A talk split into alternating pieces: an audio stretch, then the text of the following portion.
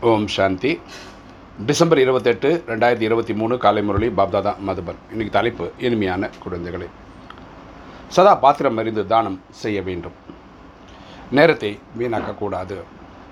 கேட்கும் நேரத்தில் அவர்களது மனதின் ஓட்டம் எங்கு செல்கிறது என்று ஒவ்வொரு நாடியையும் பாருங்கள். அப்போ சொல்ல இனிமையான குழந்தைகளே நம்ம ஒவ்வொருத்தருக்கும் நாலேஜ் கொடுக்கும்போது இவருக்கு கொடுக்கணுமா வேணாவான்னு கொடுக்கணும். என்ன சொல்லணும் என்ன சொல்லக்கூடாதுன்னு தெரியணும்.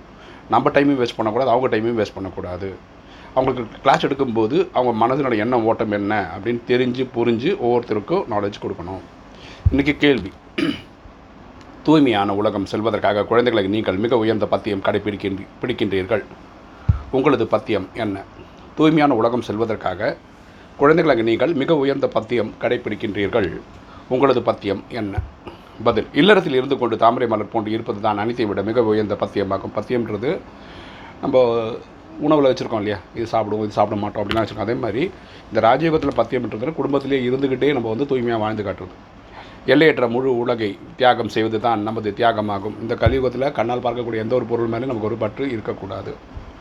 ஒரு கண்ணில் இனிய வீடு மற்றொன்று கண்ணில் இனிய ராஜ்யம். இந்த பழைய உலகை பார்த்தும் பார்க்காமல் இருக்க வேண்டும். கரெக்டாக நம்ம இந்த கண்ணில் ஒரு வீட்டில் வந்து நமக்கு சாந்தி தாமம் தெரியணும் இனி வந்து நமக்கு சத்தியகந்திர தேகம் தெரியணும் அந்த அதை தவிர வேறு எதுவும் தெரியக்கூடாது. இது மிகப்பெரிய பத்தியமாகும். இது வந்து அவ்வளோ ஈஸி கிடையாது. ப்ராக்டிஸ் பண்ணணும். இந்த பதியத்தின் மூலம் தூய்மையான உலகிற்கு சென்று விடுவீர்கள். இது ப்ராக்டிஸ் பண்ணுறதுனால முயற்சி பண்ணுறதுனால நீங்கள் சத்தியகுத்திலே திரேதாயகத்துலேயும் வந்துடுவீங்க இன்றைக்கி தாரணி. ஃபஸ்ட்டு பாயிண்ட்டு வானப்பிரச நிலையில் இருக்கும் நாம் இனிய வீடு மற்றும் இனிய ராஜ்யம் இரண்டையும் நினைக்க வேண்டும். மற்றும் அனைத்தையும் பூத்தியினால் மறந்துவிட வேண்டும். முழு நஷ்டமோக ஆக வேண்டும்.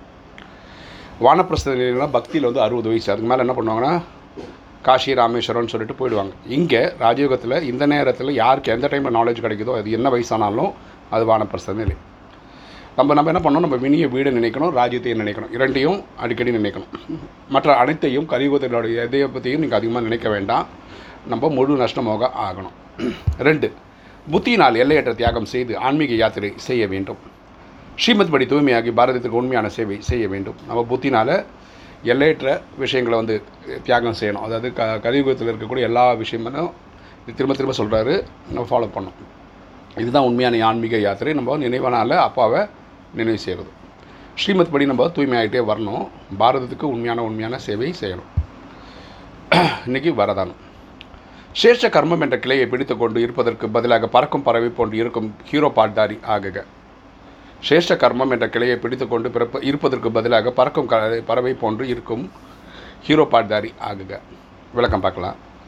சங்கமிகத்தில் செய்யும் சேஷ கர்மம் என்பது கூட வைரம் போன்ற கிளையாகும்.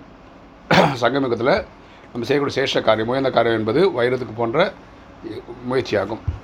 சங்கமிகத்தின் எவ்வளவு தான் சேஷ கர்மமாக இருந்தாலும் அந்த கர்மத்தின் பந்தனத்தில் வசமாவது மற்றும் எல்லைக்குட்பட்ட எதிர்பார்ப்பில் வருவதெனில் அது தங்க சங்கடி போன்றதாகும். பாருங்களேன் நீங்கள் எவ்வளோ பெரிய சேவை பண்ணாலும் சின்ன ஒரு பற்று அதில் இருந்ததுன்னு வச்சுக்கோங்களேன் அது வந்து தங்கச்சங்கிலி மாதிரி நம்மளை பிணைச்சிரும். அதாவது உங்களை ஒரு லாக் பண்ணிடும். இவ்வாறு தங்க அல்லது வைரம் போன்ற கிளையின் பிடியில் வசமாக வேண்டாம். ஸோ இப்படி ட்ராப் ஆகிடாதீங்க ஏனெனில் பந்தனம் எதுவாக இருந்தாலும் பந்தனமே. பந்தனம் எப்படி இருந்தாலும் பந்தனம் பந்தனம் தான். எனவே அனைத்து பந்தனங்கள் என்ற எல்லைகளை கடந்து ஹீரோ பாட்தாரி ஆகுங்கள் என்று நினைவை பாப்தாதா அனைத்து பறவைகள் போன்ற குழந்தைகளுக்கு நினைவூட்டுகின்றார். ஸோ பரமாத்மா சொல்கிறார் எந்த ஒரு பந்தனத்திலுமே மாட்டிக்காதீங்க. இப்போ பந்தரத்தை ரிலீஸ் பண்ணுறதுக்கு தான் நம்ம ராஜயோகம் கற்றுக்கிறோமே தவிர புதுசு புதுசாக பந்தரத்தில் போய் மாற்றுறதுக்கு கிடையாது. இன்றைக்கி ஸ்லோகன். உள்மனதின் நிலையை பார்க்கும் கண்ணாடி முகமாகும். எனவே முகமானது குழப்பமாக இல்லாமல் குஷியாக இருக்க வேண்டும். உள்மனதின் நிலையை பார்க்கும் கண்ணாடி முகமாகும். எனவே முகமானது குழப்பமாக இல்லாமல் குஷியாக இருக்க வேண்டும். கரெக்டாக face is the index of the mind அப்படின்றாங்க. இல்லையா? நம்ம முகத்தை பார்த்தாவே மன ஓட்டங்களை படிச்சிடலான்னு சொல்கிறாங்க ஸோ நம்ம எப்போவுமே குஷியாக இருக்கணும் சந்தோஷமாக இருக்கணும். இதை பார்க்குற எல்லாருக்குமே எப்படி வந்துன்னா ஒரு தேவதையை பார்த்த ஒரு ஃபீலிங் கிடைக்கணும். ஓம் சாந்தி.